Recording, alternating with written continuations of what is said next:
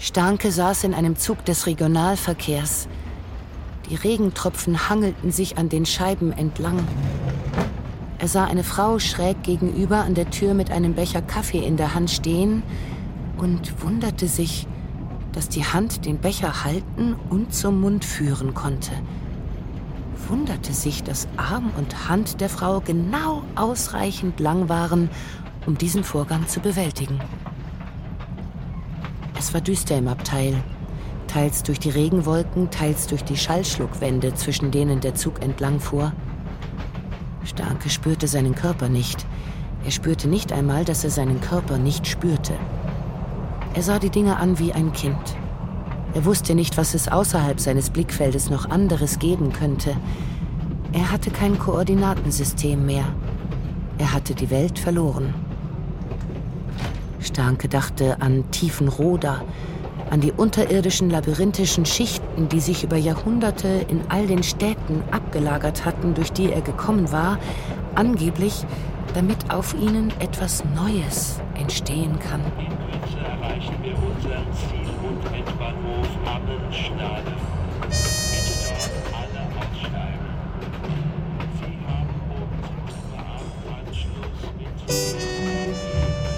Stahnke, Hörspielserie von Frank Witzel. Folge 12, Ammenschnade.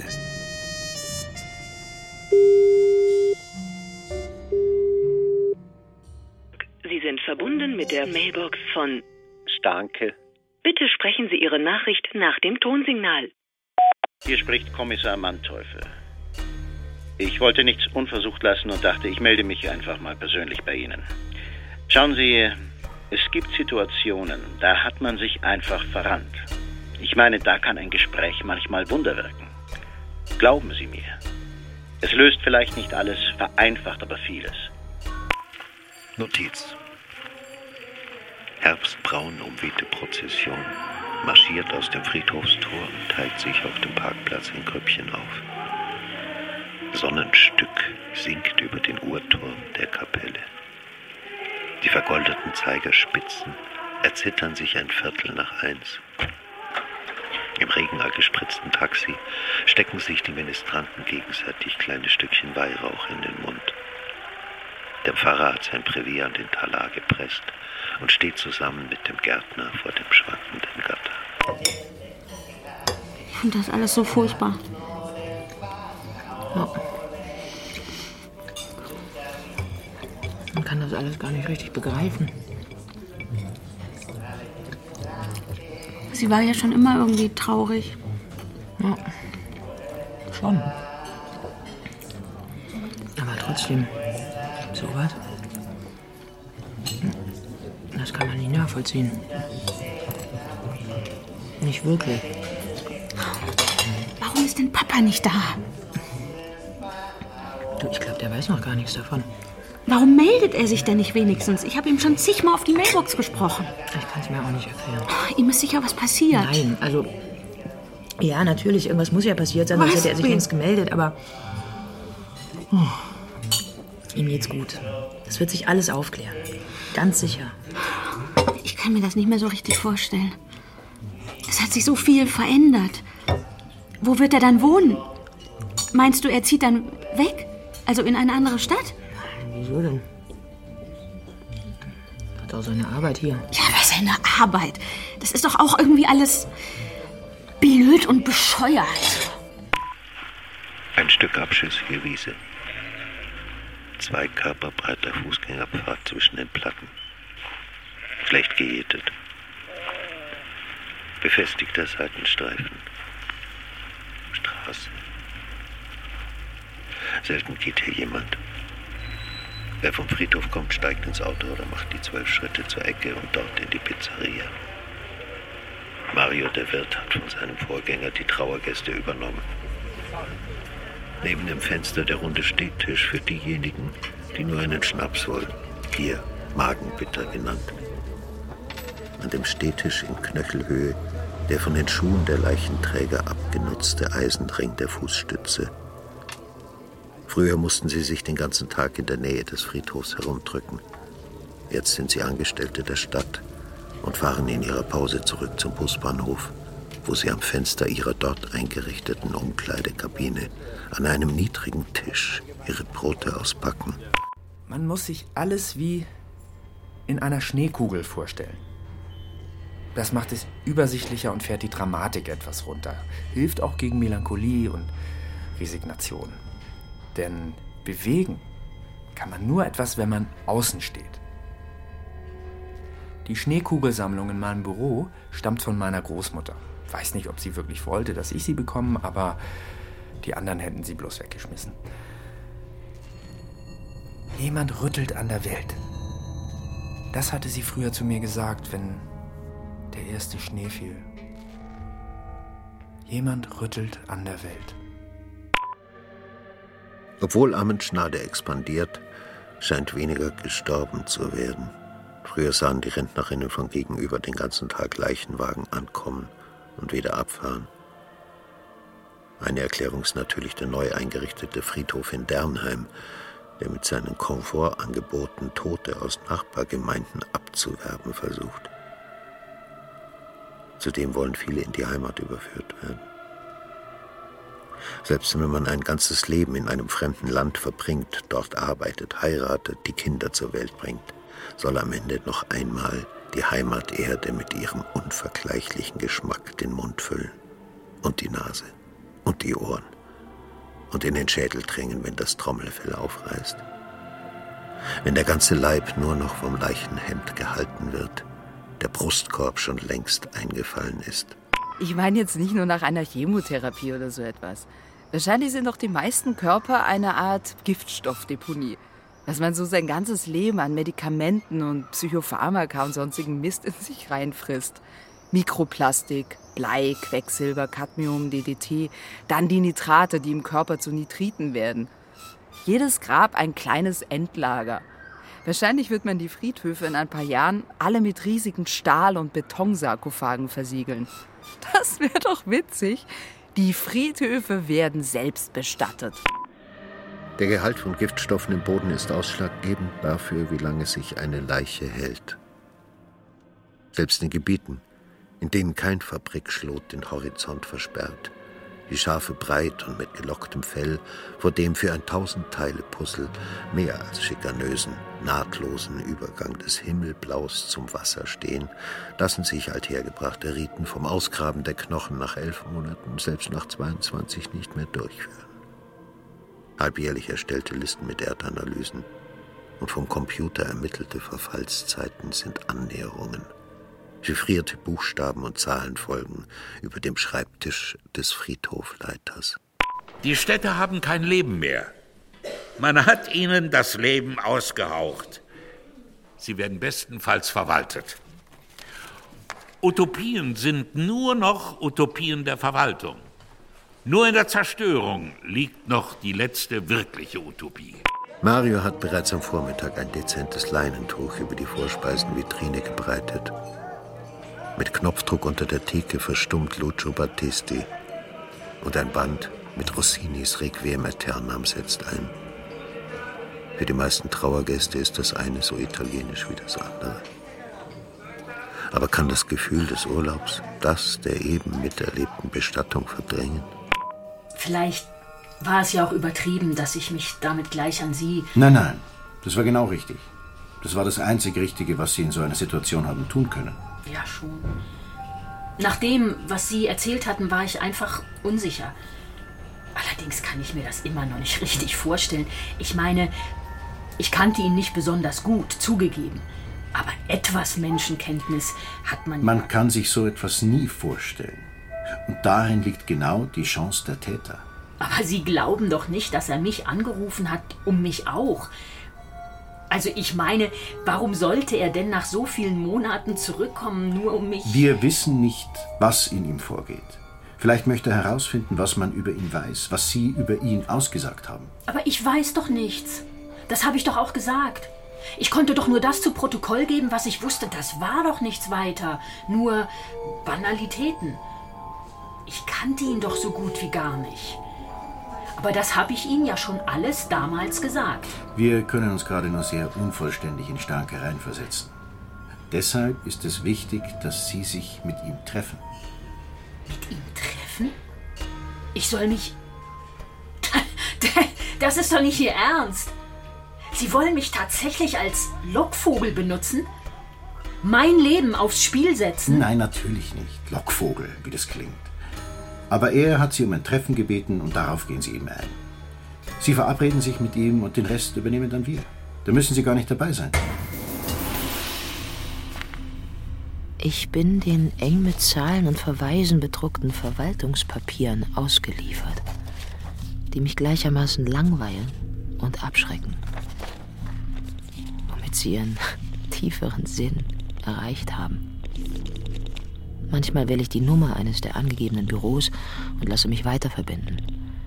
In der leichten Trance, die allein durch das Warten in mir ausgelöst wird, wähne ich mich in den Händen von Abteilungsleitern und Sekretärinnen, die meinen Körper Schicht um Schicht mit Rechnungsbögen umwickeln. Irgendwann einmal, lang, sehr lang, bevor Stahnkes Erinnerungslücken immer größer wurden, hatte ich gehofft, er könnte mich aus diesen Papierwagen befreien.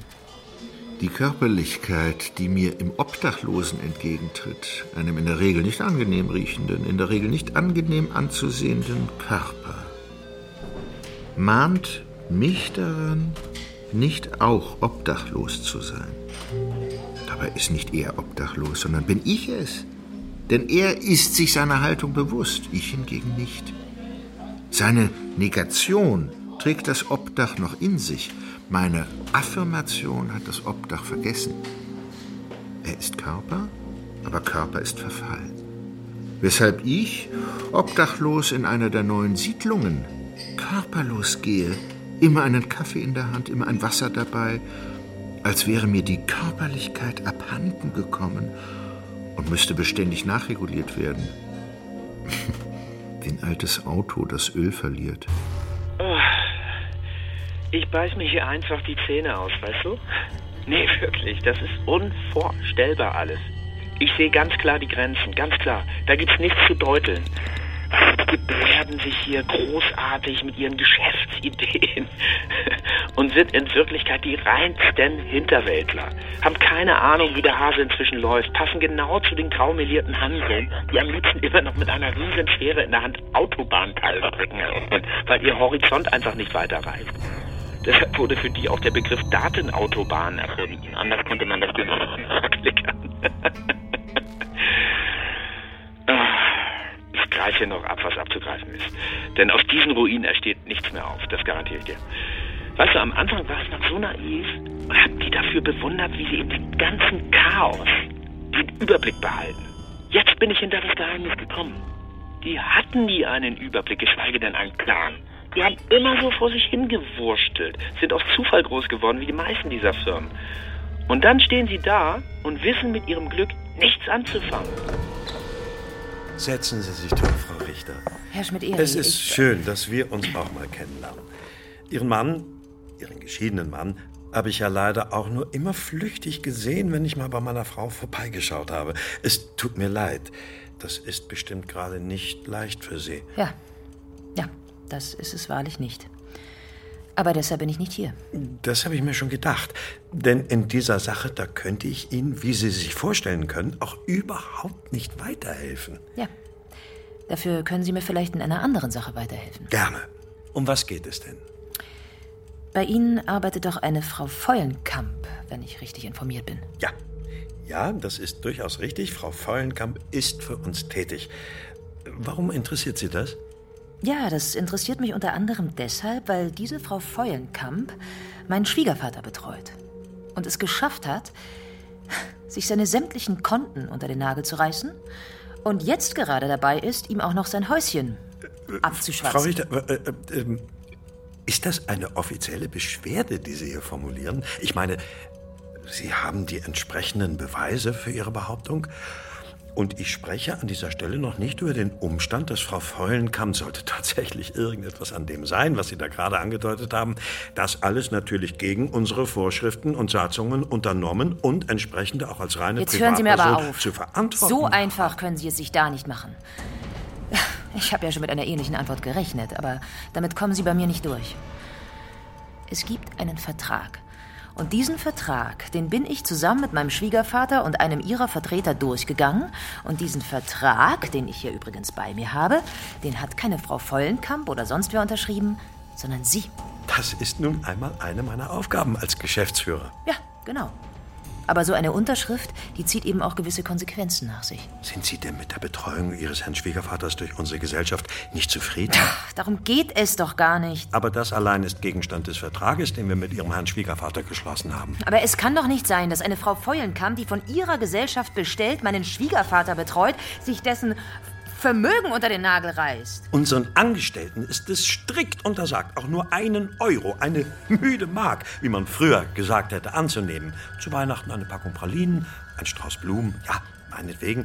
Das ist aber das höchste der Gefühle. Sonst wäre doch dem Missbrauch bei so alten Herrschaften Tür und Tor geöffnet. Aber genau darum geht es doch. Dem ist Tür und Tor geöffnet. Diese Frau Vollenkamp hat die Konten leer geräumt und ist jetzt gerade dabei, auch noch das Häuschen... Frau Richter, das ist eine bestimmt sehr unangenehme Situation. Ich verstehe das. Aber...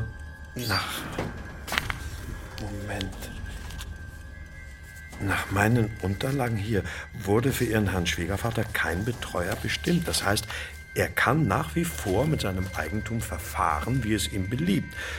Oder hat sich daran in der Zwischenzeit etwas geändert?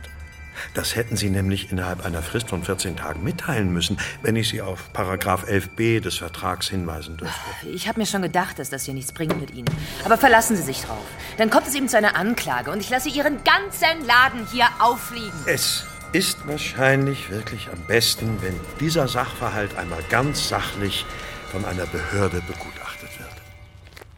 Ohne es beabsichtigt zu haben, erreichte Stahnke zusammen mit der späten Nachmittagssonne den Bahnhof von Ammenschnade, der nun ganz anders auf ihn wirkte als noch vor 2,5 Stunden, als er angekommen, das Gebäude zum ersten Mal gesehen und achtlos durchschritten hatte, während es ihn jetzt wie ein alter Bekannter zu erwarten schien, wo Stahnke es doch im nächsten Moment zurücklassen würde, so wie er unwillkürlich alles zurückließ, was ihm zu vertraut zu werden drohte.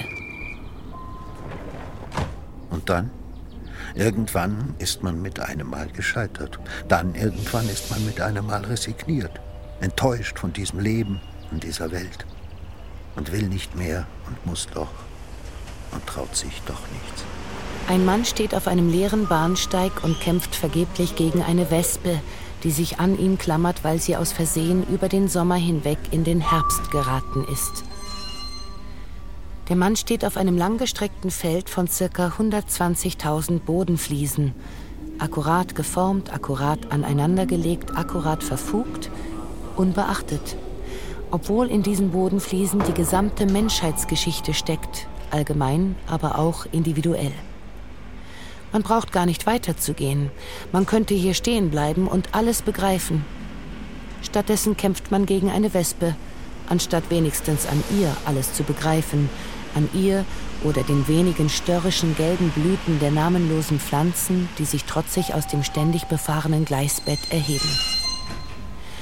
Ein Zug hält, ein Schaffner steigt aus, der Mann mit der Wespe steigt ein. Er lässt die Wespe zurück, ohne einen Gedanken an sie zu verlieren, ohne an ihren Tod zu denken, ohne überhaupt zu denken, weil er einen Sitzplatz ergattern will. Ergattern, ein eigenes Gatter erlangen, um darin herumzulaufen. Notiz.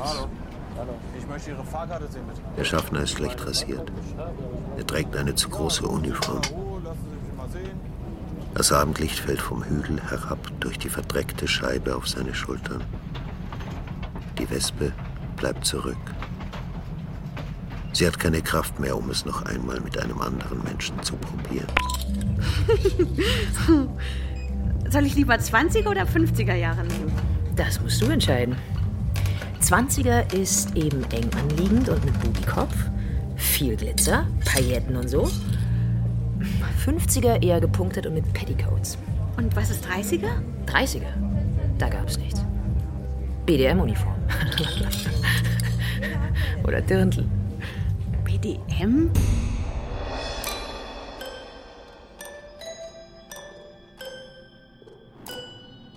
Almut will mich nicht mehr sehen.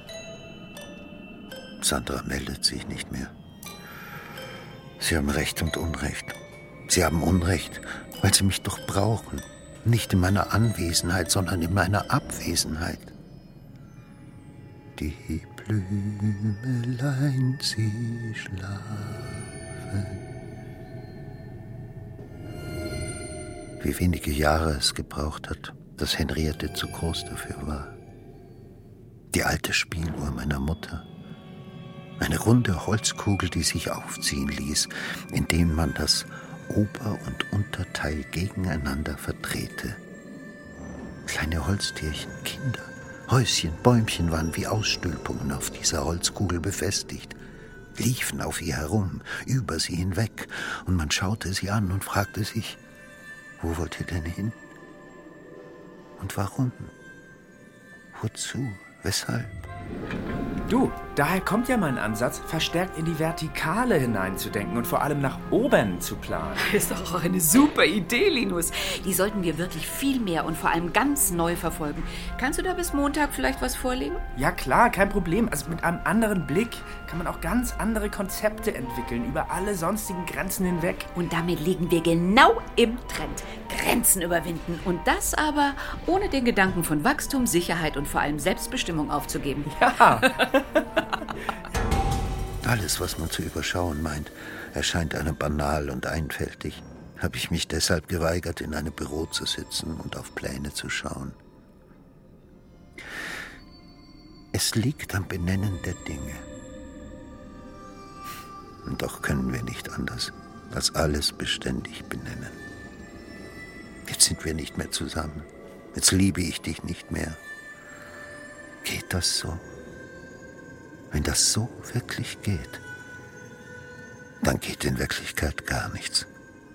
Dann geht auch nicht. Ich liebe dich für immer, will dich niemals missen.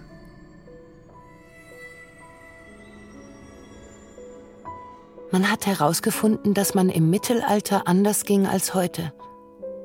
Weil die Schuhe keine festen Sohlen und Absätze hatten, setzte man beim Gehen zuerst die Fußballen auf und nicht wie heute die Ferse. Das, was wir auf alten Wandteppichen und Friesen als anmutig interpretiert haben, ist nichts weiter als die normale Gangart der damaligen Zeit. Irgendwann wird man einmal uns in ähnlicher Weise missverstehen. Und dann, nach weiteren Jahrhunderten, wird man darauf kommen, dass man uns missverstanden hat. Nur wir. Wir kommen nicht drauf, dass wir einander missverstehen, vor allem uns selbst missverstehen. Wir schauen uns an und denken, das war's dann. Wir denken, das muss so sein, das ist doch nur konsequent. Wir laden uns so viel auf, dass wir gar nicht mehr innehalten können. Wir schauen unsere Falten an, wir nehmen Nahrungsergänzungsmittel und versuchen in einem Blindtest verschiedene Gummibärchensorten zu unterscheiden. Dabei sind es nicht die Unterscheidungen, um die es geht. Es ist das Gemeinsame. Aber genau das können wir am anderen nicht ertragen. Ich bin ein Leben lang mit Herzrasen aufgewacht und mit Herzrasen eingeschlafen. Und habe meine Traurigkeit auf die Landschaft und Dörfer projiziert und versucht, mich selbst in ihnen zu bekämpfen, indem ich sie abschaffen wollte. Wir kommen nicht zueinander, laufen vereinsamt durch die Welt, wiederholen uns nur noch, aber holen uns nicht ein.